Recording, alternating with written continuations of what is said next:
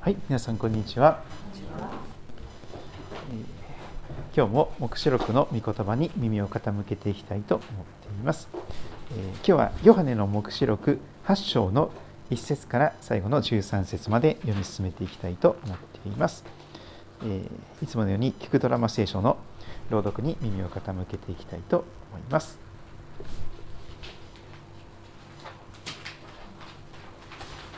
第8章子羊が第7の封印を解いた時天に半時間ほどの静けさがあった。それから私は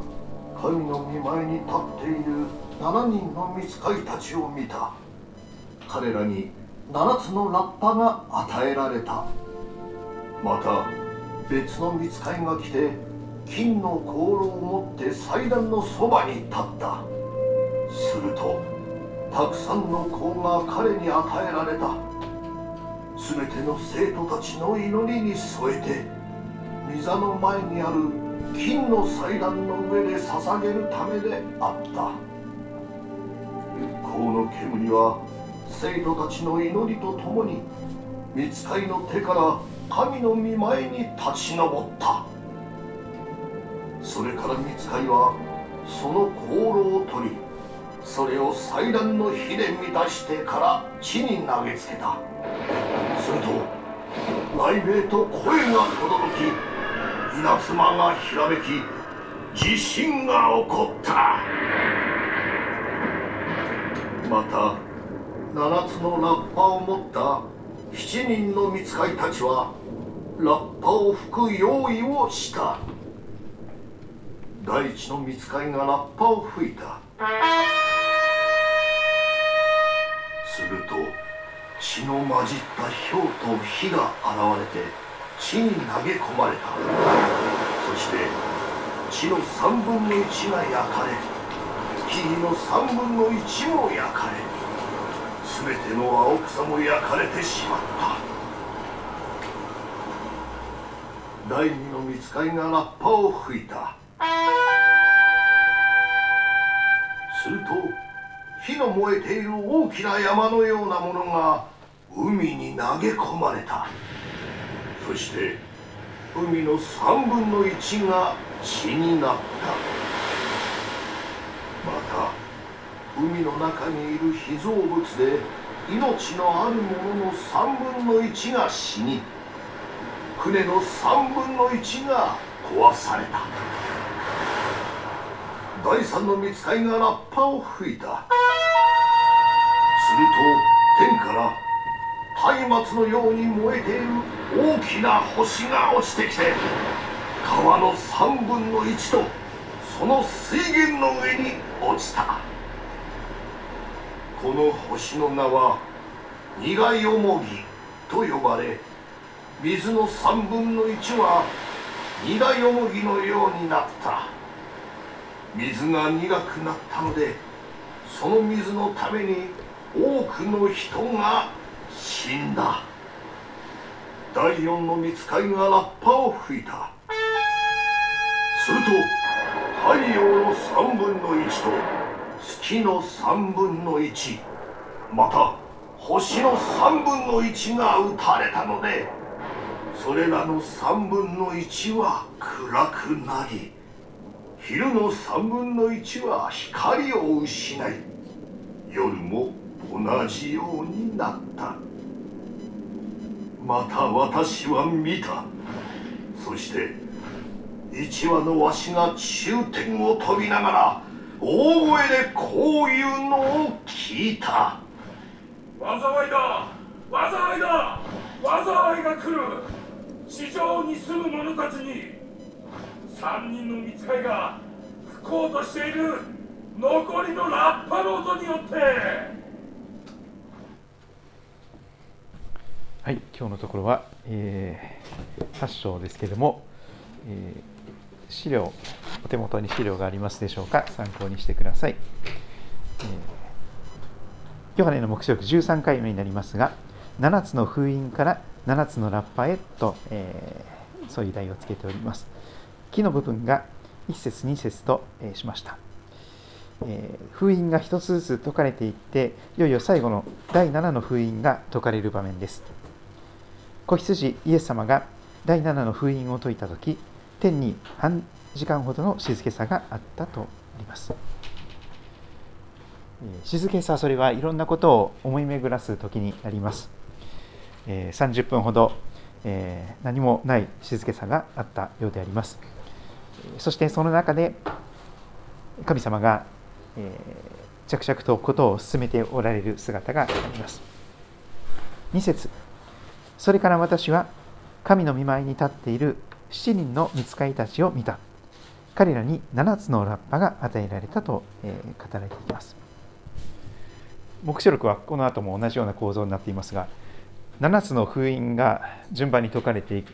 最後の7つ目が解かれようとすると今度はもう7つが出てくるんです。7つのラッパが始まりましてで最後の7つのラッパが終わろうとするところにまた別のものが出てくるというですね。あのなかなか最後のところまでたどり着けないということがあります、えー、似たようなことかもしれませんが、えー、もうすぐ最後最後のことが見えるかなと思ったら全然まだ次ねまだ先があるということがあります。7つの封印の後に7つのラッパが順番に鳴り響いていくということが起こってまいります。それが事の起こりです。そして章の部分を見ていきますとそのラッパが吹き鳴らされる前にとても、えー、意味のある、えー、その情景が記録されております。3節。また別の見つかりが来て金の香炉を持って祭壇のそばに立った。するとたくさんの香が彼に与えられた。すべての生徒たちの祈りに添えて御座の前にある金の祭壇の前で捧げるためであった。少し前のところにもありました、えー、黙示録の5章の、えー、8節を振り返ってみますとそこにもこの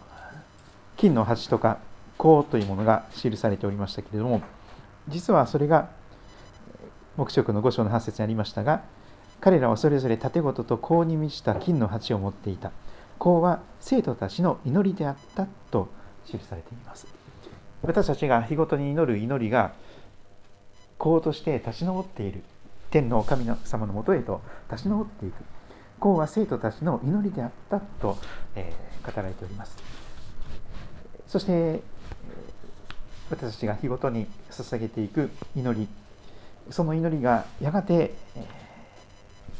満ち溢れていく場面ですけれども今日のところ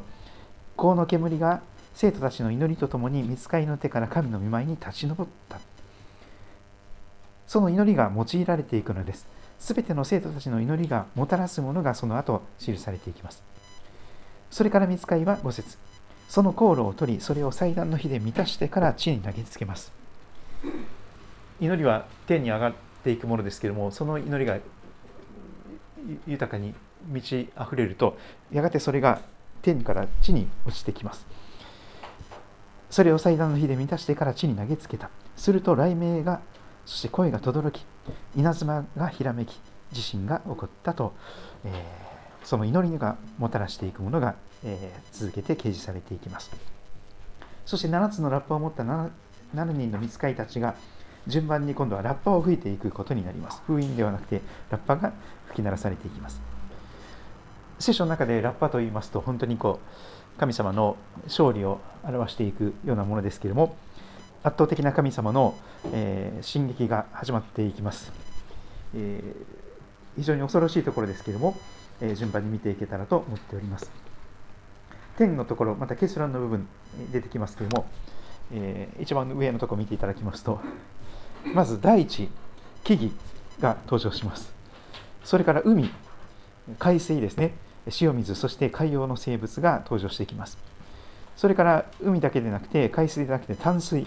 川とか水の源水源のことが言われていきます。さらには最終的には太陽とか月とか星、えー、天に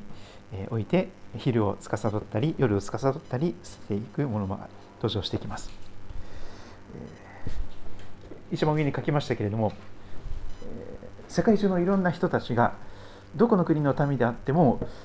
共通に拝んでいるものがこれらではないかと思います。例えば母なる大地と呼んでですね大地にお酒を注いでお祈りを捧げたりする方も多くいらっしゃいます。また母なる海といってですね海をこの人間が、えー、生まれてきたルーツと考える場合もあります。川もそうですね。特に、えー、水の源泉のようなところは拝む対象になったりもいたします。さらには上を見上げて太陽を神様として、えー、拝む人たち。特に日本人そうですよね。あの、えー、まあ神話でしかありませんけれどもいろんな形でですね太陽の神様ということで、えー、祀られていきます。そして月もそうです。そして星もそうです。いろんな音楽がありますが星に願いをかけるなんていう歌もたくさんありますよね。実は大地とか海とか川とかあるいは海の水海洋の生物、えー、そして大地に生えているたくさんの木々また淡水や水の源太陽や月や星世界中のいろんな人たちがこれを神々として拝んだり祀ったり祈願することが、えー、ずっと続いているかと思います。そして実は聖書が語るこれらは実は人間の母とか神様ではないということであります。これらすべては創世紀一章が語っていたように天地を作られた作り主様の作品被造物でしかないというのです。大地もそうです。海もそうです。そして川も水の源も太陽も月も星もその全てをこの地球環境全てを宇宙を神羅万象を作った天と地を作られた作り主さんその方の作品被造物でしかない。それを拝むということは、えー、本来すべきことではないのであります。作り主さんですからその作ったものをどうしようと勝手なんです。ご自分の作品なんですから。そこそれに関して神様ひどいとかって言い始めたらですねあの神の主権を無視していくことになります、これら全てが天地を作られた作り主さんの作品であって被造物。神様がその思いのままに作られた一つ一つの作品であるというのであります。それですから天地の作り主さんは全ての生徒たちの祈りを用いましてやがてこれら被造物の3分の1を段階的に少しずつ取られていくというのであります。それが今日の天のところから記されていく通りです。ラッパが吹き鳴らされるごとに1つ目のラッパでは血の混じった氷と火が現れて地に投げ込まれます。地の3分の1が焼かれます。木々の3分の1も焼かれてなくなってしまいます。すべての青草も焼かれてしまいます。第二の見つかりがラッパを吹き鳴らしますと今度は海の中に火の燃えているような大きな山のようなものが投げ込まれます。同じように海の3分の1が血になり海の中にいる被造物で命のあるものの3分の1海洋生物が死に絶え船の3分の1も壊れていくことになります。さらに第3の見つかりがラップを吹き鳴らしますと今度は川のところにまたその水源に松明のように燃えている大きな星が落ちてまいります。苦よもぎと言われて水の3分の1が苦くなってそしてそれは人間の健康を害するものとなっていきます。水が苦くなったのでその水のために多くの人が死んだ。かつて神様モーセを通して苦い水を甘く変えてそしてそれを神聖な水として飲むこともできるような奇跡もなされましたが最終的なこの黙示録におきましては一つ一つの本来良き命を育む水やその水源が、えー、取られていくということにもなっていきます。そして結論の今日のところですが結論の部分。4番目の見つかりがラップを吹きました。そうしますと太陽の3分の1月の3分の1星の3分の1が打たれます。それぞれ3分の1が暗くなり昼間の3分の1も光を失い夜も同じようになっていくというのであります。大地海川太陽月星。それらすべての3分の1が段階的に取られていきます。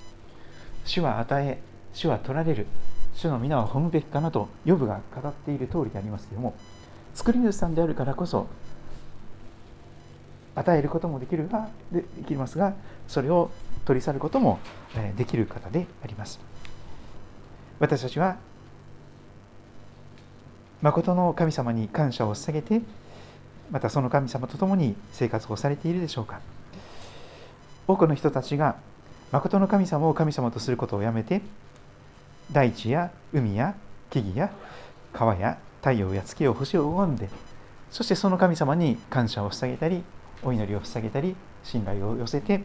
そしてなんとか自分の人生を救ってほしいまた導いてほしいと願っております。しかし今日のところまさに天才ですけれども天才は人間が作り主である救い主であるイエス様に立ち返ってイエス様を信じて救われる絶好のチャンスとなるのではないかと覚えております。私四国の高知県生まれなんですけども天才は忘れた頃にやってくるというあの寺田虎彦先生のですね有名な、えー、まあ、高知県出身の物理学者でありますけども、えー、あの寺田虎彦さんもかなりですねいろんなことを幅広く研究なさったようですけども特にこう地震とかですね災害についていろんな研究をされたようでありますがあこう忘れた頃にというか もう70年とか100年くらい経った時にですね、えー、もうそういう体験したことがない世代の者たちが大きな揺れを体験してですね右往左往してしまうことがありますがでも全てが主の御手の中にあり、えそして、えその作品である一つ一つもいつまでも、え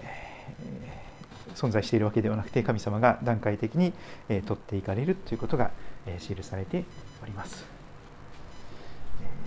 そして今日の一番最後の13節のところ、え一つのえ、給付のような、え、ところがあります。また私は見た。そして一羽のわしが中天を飛びながら大声でこういうのを聞いた。災いだ、災いだ、災いが来る。地上に住む者たちに3人の見つかりが吹こうとしている残りのラッパの音によってと、えー、警告がなされていきます。まあ、ちょっと黙示録はですね非常に怖いところがたくさん出てくるのでありますけれども、えー、全ての、えことの始まりである方全てを始めてくださった方全ての作り主さんが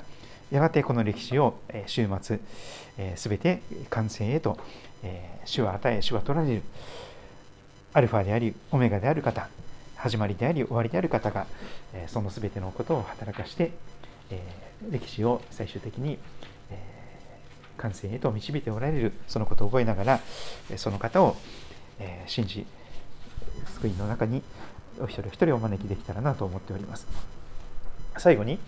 一番最後のところに書きましたが人間が作り主であり救い主であるイエス様を信じて救われる絶好の機会。実は私たちのこのイエス・キリストという方は全てのものの作り主であられる方です。そのことはヨハネの福音書の1章の1節2節3節あたりに記されております。初めに言葉があった。神の言葉であるロゴスと言われる、えー、まだ肉体をまとわれる前のイエス様の姿がそこに記されていきます。初めに神の言葉であるイエス様がおられた。言葉神の言葉は父なる神と共にあった言葉イエス様は神であったこの方は初めに神と共におられたそして3節はっきり語られます。すべてのものは万物が神羅万象がすべてのものがこの方イエス様によって作られた。そして作られたものでこの方によらずにできたものは一つもなかった。私たちもイエス様によって作っていただいた作品であります。太陽も月も星もそうです。川も海も大地もその全てがイエス様の作品なのであります。そしてその天地の作り主であるイエス様その方がなんと一章の14節私たちと同じ人間としてこの地に降りてきてくださったというのです言葉は人となって言葉は肉となって私たちの間に住まわれた100%神様であられる方が100%人間になられた。それが聖書の語るイエス・キリストという方であります。何のためにイエス様は作り主さんが人間になってくださったのでしょうか。私たち人間を救うためであります。私たち人間は自分で自分を救うことができない惨めな弱いものとなっております。一生懸命努力をしても頑張っても良い人になれない。むしろやりたくない悪いことをやり続けてしまう。そのようなことが続けられております。それが歴史でしょう。しかしイエス様は誠に神ご自身であられましたから人となられても一点の罪も犯されませんでした。すべての誘惑に打ち勝たれそして何ということでしょうか。イエス様は罪人の身代わりとして命を捨てるためにこそ人となってくださったのであります。聖書の中にいろんな生贄が出てきますがその完全な最終的な生贄としてイエス様は十字架の上で私たちの罪の身代わりとしてそのお体を捧げてくださったその姿があります。クリスチャンという存在はですねキリストの弟子ですからイエス様の後をついていくことになります。えそれですからイエス様が通られたと同じような道を通らなきゃいけなくなるかと思います。イエス様が地上で向かわれたのは十字架の苦しみでした。そして自分の死です。本当に神に呪われたものとして私のあなたの代わりに十字架でイエス様が身代わりに死んでくださる。そのためにこそ生まれて肉体を持たれて人として来てくださった。そのイエス様があなたの罪の身代わりに苦しみ神に捨てられ呪われたものとして死んでくださった。神に捨ててられて行かれました。しかしキリストは3日目の朝早くよみがえられて死から罪と死に悪魔に勝利されてそして誠の光として輝き昇っておられる方です。ヨハネ福音書はもちろんイエス様の復活の後に後に書かれていますからその復活の光の中で書かれた福音書です。ですから一章の一節以降ですね4節5節あたりに、えー、この復活の光が、えー、はっきりと書かれていきます。この方には命があった。すべての生きとし生ける者のの命の源である方がイエス様なのです。この命は人の光であった。そして光は闇の中に輝いている、元旦初日の出を拝む人も多いんですけども。あの本当の元旦っていうのはイエス様なんですよね。義の太陽として本当の太陽として太陽の作り主さんが誠の光として闇の中に現れて昇ってくださった。それが復活のイエス様であります。光は闇の中に輝いている。墓場の暗闇の中にも輝いています。光は死に打ち勝って死という暗闇でさえも吹き消して力強く輝いております。光は闇の中に輝いている。イエス様の命の光は今も輝いているのです。そして闇はいかなる闇であろうとこのイエス様の前にひれ伏すしかない。打ち勝つことができない。本当に、え神ご自身の、え命の光としてイエス様ご自身が、え今も輝いておられる。その方が自分の罪のために十字架にかかって死ぬために生まれてきてくださったんだ。その方がよみがえられて私の心の扉を叩いていてくださる。その方を心開いて信頼して受け入れるならば誰でも神の子供とされ神の子供となる特権が与えられるというのがヨハネ福音書が語る福音になっております。最後にヨハネ福音書の1章の12節、えー、そこを見ていきたいと思います、えー、実はヨハネの福音書の1章のその冒頭の1から18節はですねサンドイッチの構造になっています。A と A' ダッシュ B と B' ダッシュ C と C' ダッシュそして D というねあの両側からですね似たようなことを語っていきます。父なる神様と共におられた神の言葉。でその一番外側のところがですね父の懐におられる独り子の神。そこから始まってですね。で神から使わされた一人の人ヨハネ洗礼者ヨハネのことが出てきますしそのヨハネが語った証言の内容が出てきますしそして世に来ようとしていた誠の光世に来られた誠の光そしてその方を受け入れた者がどんなに素晴らしい祝福に預かるのかという一番伝えたい集中構造といいますけどもあのこのサンドイッチの一番真ん中はですね1章の12節になっております。これがヨハネさんが長々とこれからですね書き記そうとする福音のエッセンス、え結晶化されたものです。ヨハネさんがにと質問するとですね福音って何なんですかという聖書の語っている福音って何ですか。ヨハネさんはこう語ります。神の子供となる特権ですよと言われます。一章の12節を読んでいますので耳を傾けてください。しかしこの方もちろんイエス様のことですね。しかしこの方すべての作り主であり人となられて私たちの罪のために十字架にかかり死んでくださりよみがえられたこの方イエス・キリストを受け入れた人々。信じるすなわち食べたり飲んだりするように心の中に受け入れるそれを意味します。しかしこの方イエス様を受け入れた人々キリストとして。すなわちその名を信じた人々にはもれなく神の子供となる特権をお与えになったとあります。神の子供となる特権そこには罪の許し体のよみがえり常しえの命永遠の命ももちろん含まれていますし死が終わりではない復活の命も約束されております、天才は本当に人間的に見ると災いでしかないかもしれませんそして、えそのことのゆえにいよいよ心をかたくなにして、え神を罵ったりまた、え神も仏もあるものかということで絶望に、え押ししる方もいるかもしれませんけれどもでも聖霊なる神様はそのような苦しみの中でこそあらゆる苦しみのところに十字架が立っていると言われますがその苦しみを通して一緒に苦しんでくださるイエス様を通してそこが救われる絶好の機会とも、えなるそのことを聖書は語っているように覚えております。えー、あの2月の第2週にデイビッド先生がこのところに来てくださってメッセージを語ってくださる予定なのですけどもすごく意味深な聖書の箇所のとそしてその説教題メッセージ題を作ってくださっています。ぜひお楽しみにしながらですねどういうメッセージを語ってくださるのかということで本当に私に必要な御言葉を語ってくださいという形でデイビス先生のために祈りながらですね待ち望みつつ参加していただくと一番素敵な礼拝が持てるかなと思っておりますのでまた、えー、味わってみてくださればと思います。あの神様本当に人間的に見て意外や意外と思うものでさえも最善のお取り扱いの中で用いてくださる最善の導きをしてくださる。それはですね本当に人間の思いをはるかに超えています。無病息災とか家内安全とかそういうレベルを完全に超えているんですね。災いでさえも神様はあえて用いられます。そして死でさえも病気でさえも